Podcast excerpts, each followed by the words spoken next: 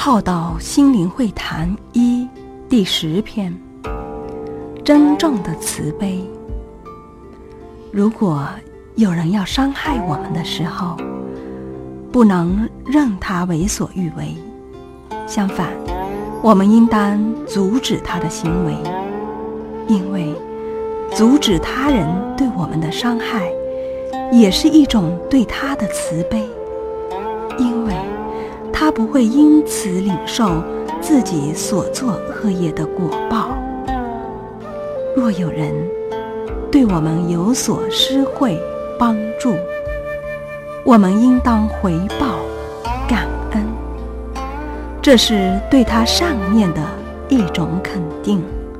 与增强他人行善的信心。所以，慈不慈悲，看你的起心。